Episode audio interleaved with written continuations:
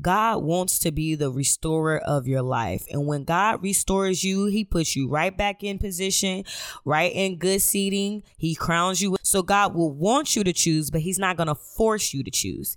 And whatever you choose, he will allow you to make that decision on your own. But understand that when you when you say yes to something, you're always saying no to something else. You are now listening to Disciples in Progress, where believers in Christ renew their lives. Join the DIP community weekly as you learn about new ways of implementing God's Word for practical use in your everyday life. Without further ado, now introducing your host and fellowship friend, Tomeikia Gray. Hello, hello, hello. You are now listening to Disciples in Progress, and this is episode number 30. This episode is titled Knowing Your Worth and Accepting God's Restoration. Y'all, we really about to get into this word, okay? This topic, this discussion, and I hope you guys are ready. Um, I want to talk about why are we talking about this topic. We have been building up to this ultimately honestly. Um the the last couple of episodes i think it was like the last four episodes of this month um we've been building in stages and i ultimately was trying to build you to this episode. Episode 26 we talked about the four different stages of relationships with christ which is you know you're his child first then you enter into a friendship then you enter into a courtship and then you ultimately enter into being a bride or a bridegroom to god because he wants to come back and um, assume that place and role in your life the next step is um the next episode was episode 27 and it was the four weapons given to fight in the kingdom of light right? So we talked about the four tangible weapons and then of course there's additional but those were like some foundational things that you guys can use in order to fight on the behalf of the kingdom of light instead of the kingdom of darkness. Episode 28 we talked about jeremiah 29 verses 11 through 14 and basically was talking about you know god fulfilling his promises to you because you are now in relationship with him and there are benefits that come with being in relationship with god. And ultimately god will fulfill the things in which you desire for your life because you are in a relationship with him and he's ultimately going to give you those desires of your heart. So you know we get into the weeds of that in 20 in episode 28 and then the last episode, which was last Monday, episode 29, um, episode 29 was like a, a, extension of episode 27 and we were bringing full circle of why would i need weapons to be in a relationship with christ? And the answer to that is because satan will become your biggest enemy in his time and his time is limited, right? He's only able to wreak havoc on this earth for so long before Christ comes back and, you know, claims his throne. And we've been talking about this battle is not against flesh and blood, but it's against the things of the unseen world and principalities and evil rulers in high places. And so, you know, we talked about you serving in the kingdom of light well, the opposite of the kingdom of light is serving in the kingdom of darkness, and we are now living in a dark time. Um, and so the goal of October's episodes was to highlight and to go deep into what relationship looks like with Christ and its importance. And now we will seal this month with discussing your value as his child and in his kingdom. And with that, let's get to the keys. One, two,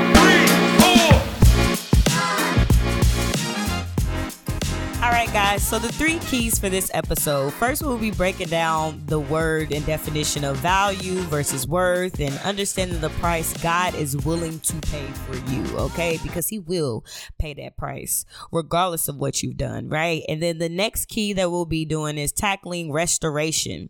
I believe that restoration and forgiveness is linked. Um, and so we'll get into the weeds of that, but I want to give you real quick the definition of restoration.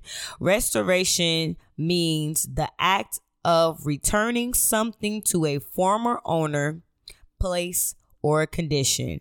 God wants to be the restorer of your life. And when God restores you, he puts you right back in position, right in good seating. He crowns you with the crown of life and he helps order your steps in life. And so when you return back to God, he restores you. He restores your promises. He restores your blessings. He restores your brokenness. He restores you. Okay, baby. And so I really want to get into the weeds of restoration and why I believe your restoration is linked to your forgiveness.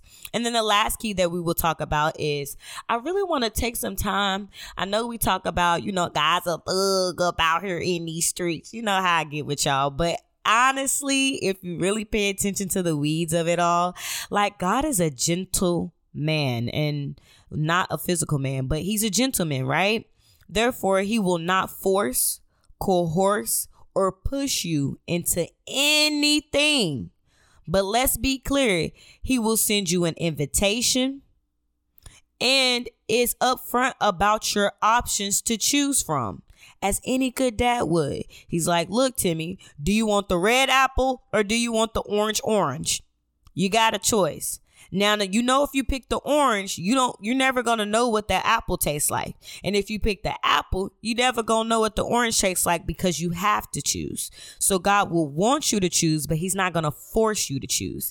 And whatever you choose, He will allow you to make that decision on your own. But understand that when you when you say yes to something, you're always saying no to something else. And when you're saying no to something, you are uh, ultimately saying yes to something in your life. And so you know what I'm saying? We're really about to get into these three topics.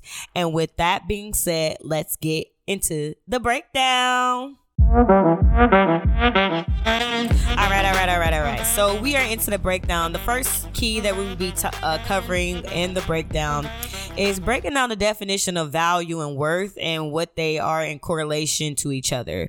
So in today's episode, I just want to talk to you, right? Um, I've been struggling personally as just a young lady and a woman who is now becoming and has really been aware of my becoming season, especially becoming, you know, God's daughter, becoming um, an awareness of my relationship with Christ and, and really being an active participant and really striving diligently in my search to becoming a wife to the Lord, right?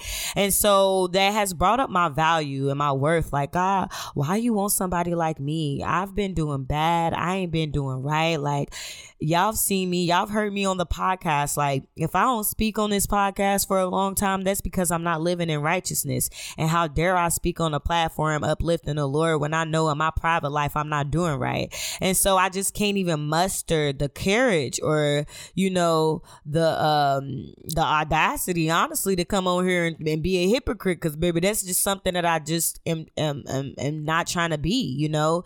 Does it happen at times? Sure. But, you know, I'm not about about to be in knowingly being a hypocrite about things of myself. And so I really had come to the table to ask God, like, why you want somebody like me? Like, why are you still trying to give somebody like me blessings and promises and fulfill the things in my life? And so, you know, I really want to take a look at the the definitions of value, worth, and then get into our text about what it is and what it means to Christ. Right. And so your value, the definition of value refers to both the emotional and monetary cost of an item or a thing. Value is a verb. The definition of worth is an estimation or an assigned level or value at which someone or something is rated or worth, aka worth is the monetary cost of an item. And so a wise person once told me about this thinking process to my attention. Is like if you believe you have no value it will reflect in how you treat yourself. It will reflect in how you speak to yourself and it will reflect in how you operate in your relationships with Christ and just with people in general and that really settled in on me because, like, everybody thinks that they have value, but really your actions will demonstrate what type of value you place on your own life, right? Okay, so I took that to heed. Um, I believe that your belief and faith goes hand in hand. And so we talk about, you know, if I believe that my value is this, then my faith life will represent my belief of my value. Um, and so I want to bring back to our attention what the Bible defines faith is. And so Hebrew 11, chapter 1, I'm at Hebrew chapter 11, verse 1 reads like this Now faith is the substance of things hoped for and the evidence of things not seen. I'm going to read that again, but I'm going to substitute a word. Now faith is the substance of things that you believe in and it's the evidence of things not seen. So sometimes you have a belief in something that you cannot tangibly see, right? And so my faith and my belief are linked. They are the same thing.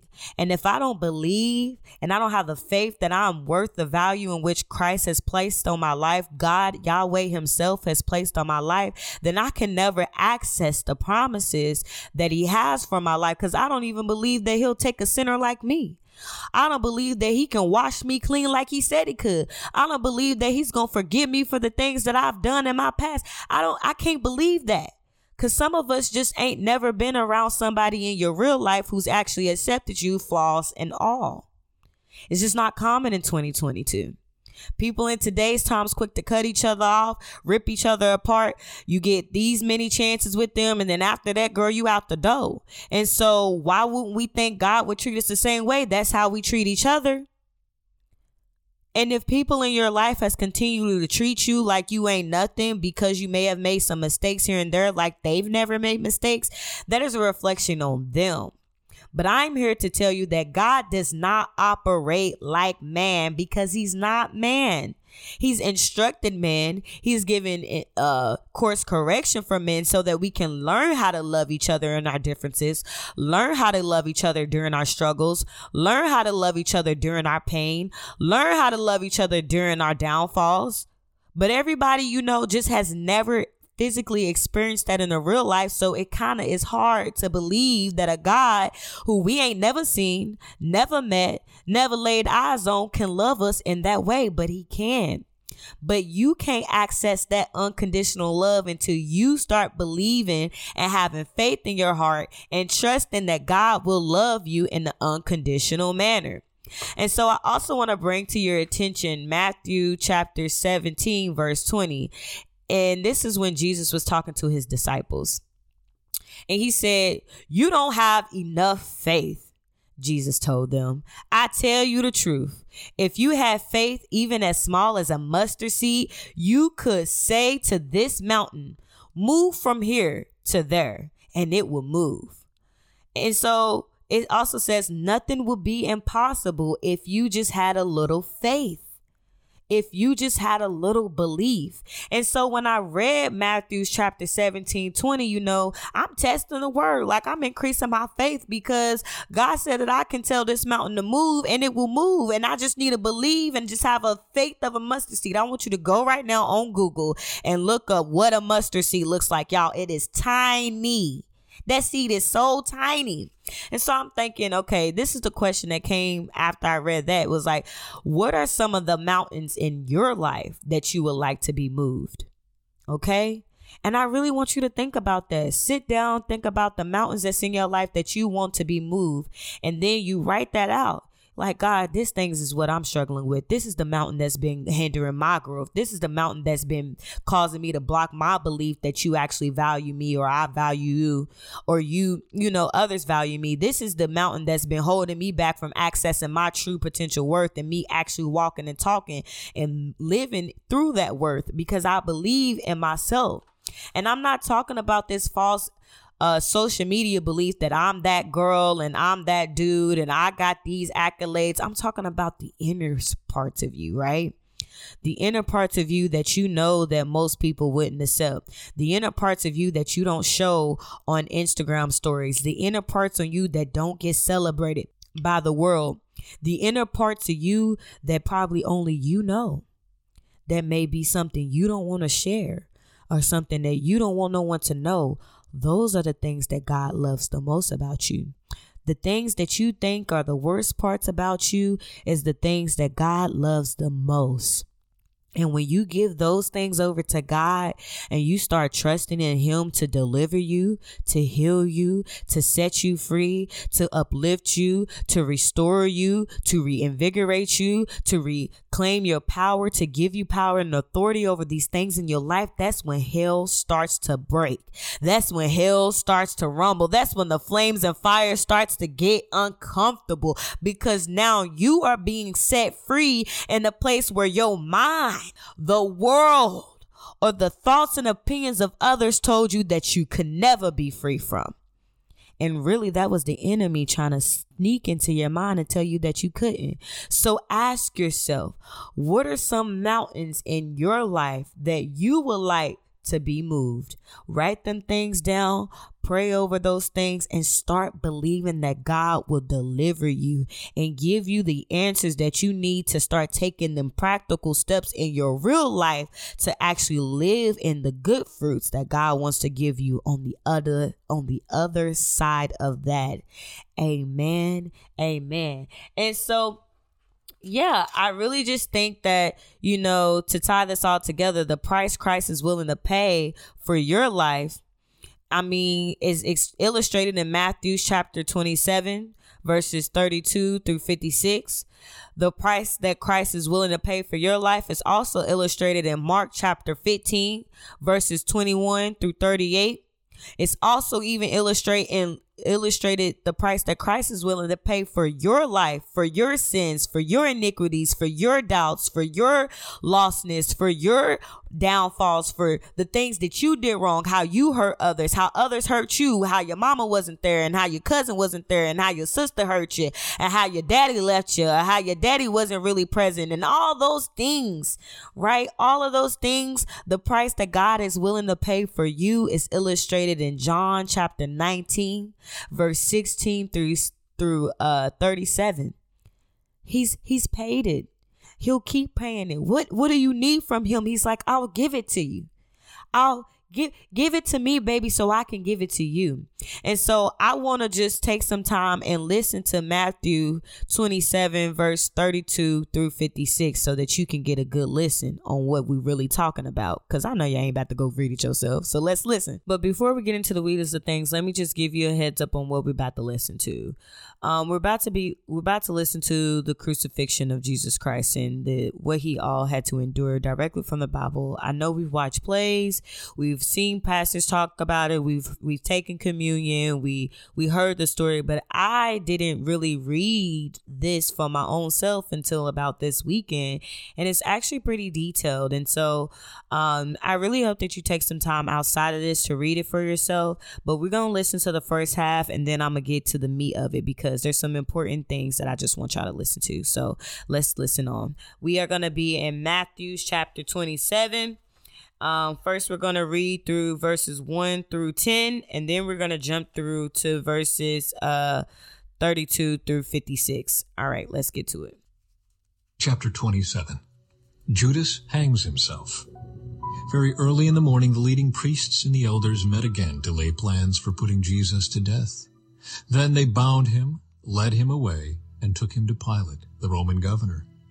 When Judas, who had betrayed him, realized that Jesus had been condemned to die, he was filled with remorse. So he took the thirty pieces of silver back to the leading priests and the elders. I have sinned, he declared, for I have betrayed an innocent man. What do we care? They retorted. That's your problem. Then Judas threw the silver coins down in the temple and went out and hanged himself. The leading priests picked up the coins. It wouldn't be right to put this money in the temple treasury, they said, since it was payment for murder. After some discussion, they finally decided to buy the potter's field, and they made it into a cemetery for foreigners. That is why the field is still called the field of blood. This fulfilled the prophecy of Jeremiah that says, They took the thirty pieces of silver, the price at which he was valued by the people of Israel, and purchased the potter's field as the Lord directed. The soldiers mock Jesus. Some of the governor's soldiers took Jesus into their headquarters and called out the entire regiment. They stripped him and put a scarlet robe on him. They wove thorn branches into a crown and put it on his head, and they placed a reed stick in his right hand as a scepter. Then they knelt before him in mockery and taunted, Hail, King of the Jews! And they spit on him and grabbed the stick and struck him on the head with it. When they were finally tired of mocking him, they took off the robe and put his own clothes on him again. Then they led him away to be crucified. The crucifixion. Along the way, they came across a man named Simon, who was from Cyrene, and the soldiers forced him to carry Jesus' cross. And they went out to a place called Golgotha, which means place of the skull. The soldiers gave him wine mixed with bitter gall, but when he had tasted it, he refused to drink it. After they had nailed him to the cross, the soldiers gambled for his clothes by throwing dice. Then they sat around and kept guard as he hung there. A sign was fastened to the cross above Jesus' head, announcing the charge against him. It read, This is Jesus, the King of the Jews. Two revolutionaries were crucified with him, one on his right and one on his left. The people passing by shouted abuse, shaking their heads in mockery. Look at you now, they yelled at him. You said you were going to destroy the temple and rebuild it in three days. Well then, if you are the Son of God, save yourself and come down from the cross. The leading priests, the teachers of religious law, and the elders also mocked Jesus. He saved others, they scoffed, but he can't save himself. So he is the king of Israel, is he? Let him come down from the cross right now and we will believe in him. He trusted God, so let God rescue him now if he wants him. For he said, I am the Son of God. Even the revolutionaries who were crucified with him ridiculed him in the same way. The death of Jesus. At noon, darkness fell across the whole land until three o'clock. At about three o'clock, Jesus called out with a loud voice, Eli, Eli, Lama Sabachthani, which means, My God, my God, why have you abandoned me? Some of the bystanders misunderstood and thought he was calling for the prophet Elijah. One of them ran and filled a sponge with sour wine, holding it up to him on a reed stick so he could drink. But the rest said, Wait, let's see whether Elijah comes to save him. Then Jesus shouted out again, and he released his spirit. At that moment, the curtain in the sanctuary of the temple was torn in two from top to bottom. The earth shook, rocks split apart, and tombs opened. The bodies of many godly men and women who had died were raised from the dead. They left the cemetery after Jesus' resurrection, went into the holy city of Jerusalem, and appeared to many people. The Roman officer and the other soldiers at the crucifixion were terrified by the earthquake and all that had happened. They said, This man truly was the Son of God. And many women who had come from Galilee with Jesus to care for him were watching from a distance. Among them were Mary Magdalene, Mary the mother of James and Joseph, and the mother of James and John, the sons of Zebedee. And there you have it, folks. The details in just Mark's recollection of Christ's crucifixion. If you go back and you read the the the chapters that I just listed off earlier about okay, there's a recollection in Mark, there's a recollection in uh, Matthew, there's a recollection in Luke, and there's also a recollection in John depicting in different and deeper descriptions about the type of pain that God had to endure, Christ had to endure on the cross. And this was all for the sake so that your sins could be forgiven, so that your iniquities could be washed clean, so that you could be set free, so that you wouldn't be doomed to death for your sins. For every time you hurt someone else, God didn't come rain hellfire down on you. For every time that you spoke negatively out your mouth, God didn't come down and rain hellfire on you. So that every time that you stepped out of order and you didn't do what he told you to do, he's patient now to not rain hellfire down on you. As long as you have breath in your body, and you believe that Jesus Christ died on the cross for your sins and he rose again and he will return to his throne on this earth, you now have the gift of salvation. Salvation means that you are free from death when you sin In the Old Testament, there was no crucifixion. They had to sacrifice animals. They had to shed blood, animals to wash away their sins so that they wouldn't, you know, be um handed the um tail end of death because that was the consequences of sins back in the day. Now we have Christ and all we have to do is confess, Lord, I'm sorry, man. I did A, B, and C today and I knew it wasn't right. Something inside me told me not to do it, God. And I know I'm dealing with the consequences right now, God, but I just ask that you forgive me, God. I ask that you show me my ways to me, God, and that you set me free, God, and that I start walking in a new path. And guess what he would do? He'll set you free, he'll wash you clean, and he'll point you into the direction of the new path. You have to go search for him so that he can help you get right. He paid a price, y'all. He gave his life. He gave it. There's nothing else that needs to be given for you to be set free from the sins in which you commit. We all commit. I commit. We are all sinners but we have been forgiven. And nobody can can put you down cuz you have you believe in God himself. And so I want to go ahead and move on to the next key. I think that was good enough. Praise the Lord. Fair use, fair use, fair use. Um of that scripture because I really wanted y'all to listen to that.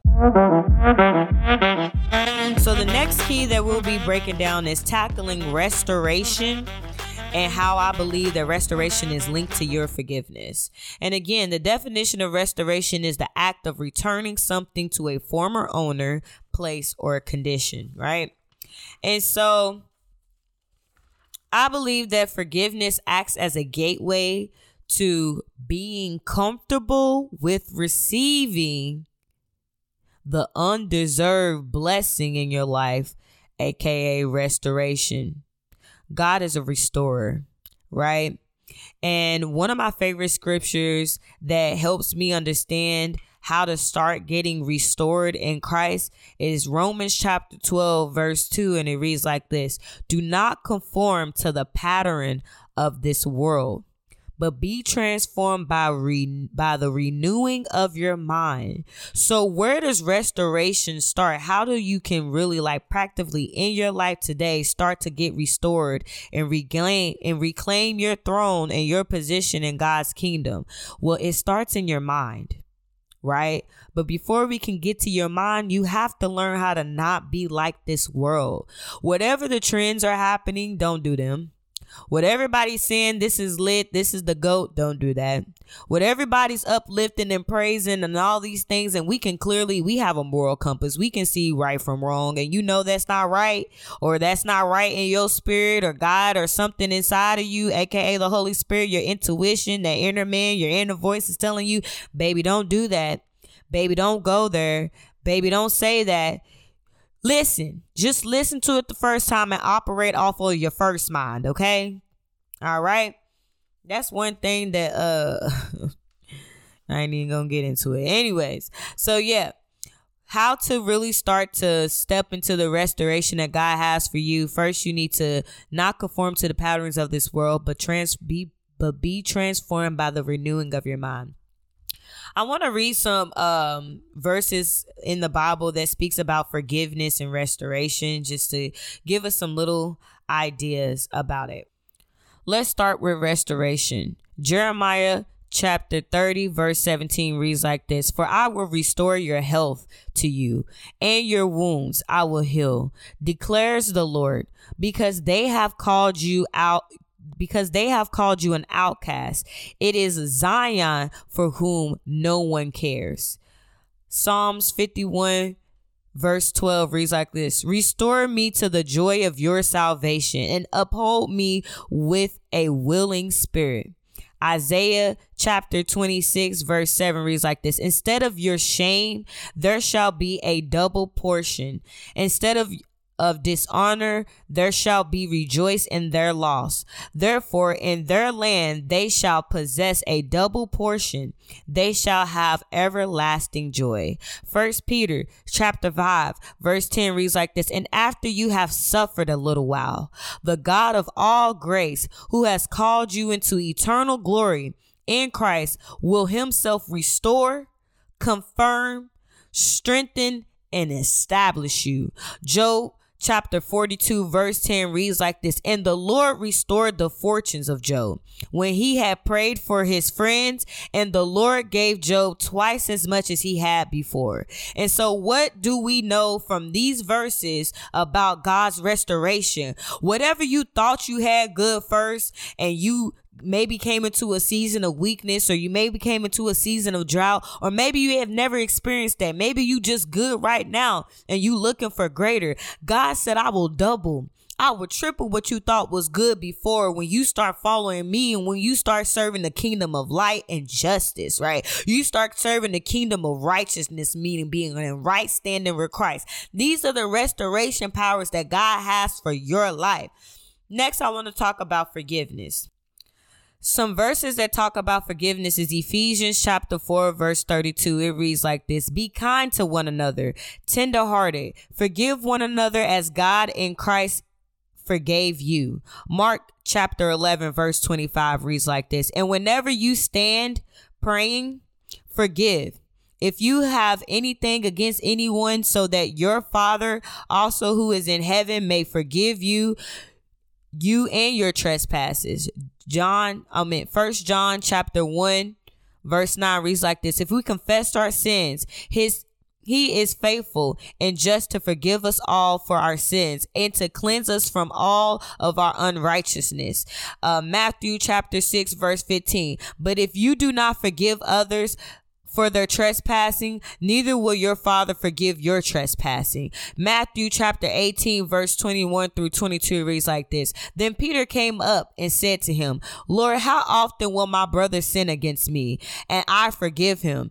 As as many as seven times. Jesus said to him, I do not say to you seven times, but 70 times seven. You know what I'm saying? Matthew chapter 6, verse 14 through 15 reads like this For you for for if you forgive others of their trespassing, your heavenly Father will also forgive you. But if you do not forgive others of their trespassing, neither will your Father forgive your trespassing. And so, what do we need to take from forgiveness? Your forgiveness is directly linked to the forgiveness that you have for others. You treat others the way you want to be treated, and the way that you treat others is how God's going to treat you. And so we got to tie this back into your belief. If you believe that you don't have no value, you believe that you are unworthy of God's restoration, you you believe that you can't forgive somebody or you put mental mountains in your mind to tell you that you can't operate in the way that God has told you that I can give you these gifts if you do as I ask you to, then baby, you will forever be stuck. But if you really take a deep dive and listen to these passages, these scriptures, and understand that God has paid the price, and he wants to restore your life. He wants to place worth and value on your life, a something that the world can't give you. And when God gives you something, the world can't take it from you. But if you let the world build you up, you let the world validate you, you let the world tell you you look good, you let the world tell you you're doing great, you let the world set your standards, the world will tear you down. I've we've already seen certain celebrities who's been built up, turned down, built back up, turned back down, built back up, and turned back down. You can't wait on the judgment of the world to judge you and to accolade you and to congratulate you. You can't do that. Cause we fickle. We sinners. We're fleshly. We're only going to tell you what's good in the time because it's what's good in the time, but God is good all the time and all the time God is good. And so if you believe in God, you believe in the forgiveness and you forgive others, God's to forgive you. You believe that God is a restorer, a redeemer, and he can edify your life, then God will do them things for you. But it starts in the mind.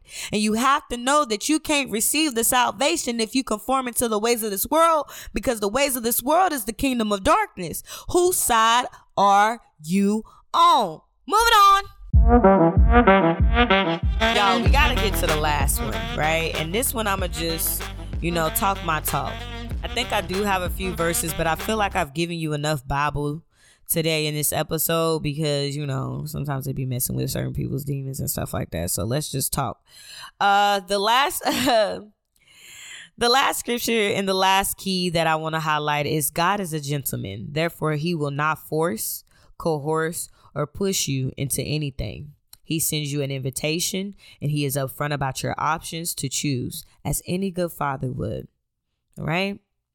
And um, I truly believe that. I know that I've had conversations with some friends about is free real is free will really a free will and the belief of Christ or God himself. And um some people like to debate and say no because if God knows all things and he's all omnipotent in all of these ways and he knows the trajectory of the life so he knows what you're going to do before you do it is he really the puppet master and just pushing you into a direction?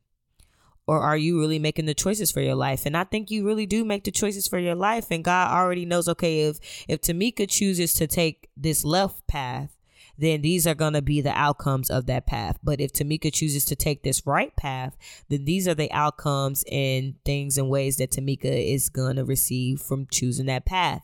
And so just because he knows the outcomes of what you know may happen based off your choices. And because he knows his kids he knows what choice you're nine times out of ten gonna make. Does not mean he's forcing your hand or forcing the will. It's just that you get to choose. Am i gonna be worldly and serve in this darkness and serving the kingdom of darkness and have a temporary benefit or uh, or get a, a dose of uh, dopamine right now to satisfy an urgent need? Or am i gonna be patient and be diligent and wait on the Lord. And and and and in my waiting season, am I gonna be praying? Am I gonna be fasting? Am I gonna be working hard?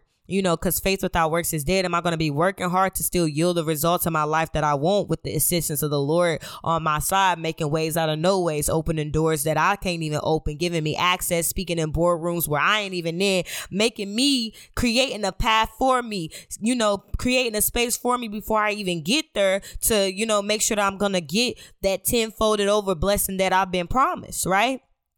You get the choice to choose. He's just like, Timmy, do you want the apple or do you want the orange orange? You choose. Just know that when you say yes to something, you're saying no to other things in your life. And that's the same thing with Christ. And that's what I want to leave y'all with, y'all.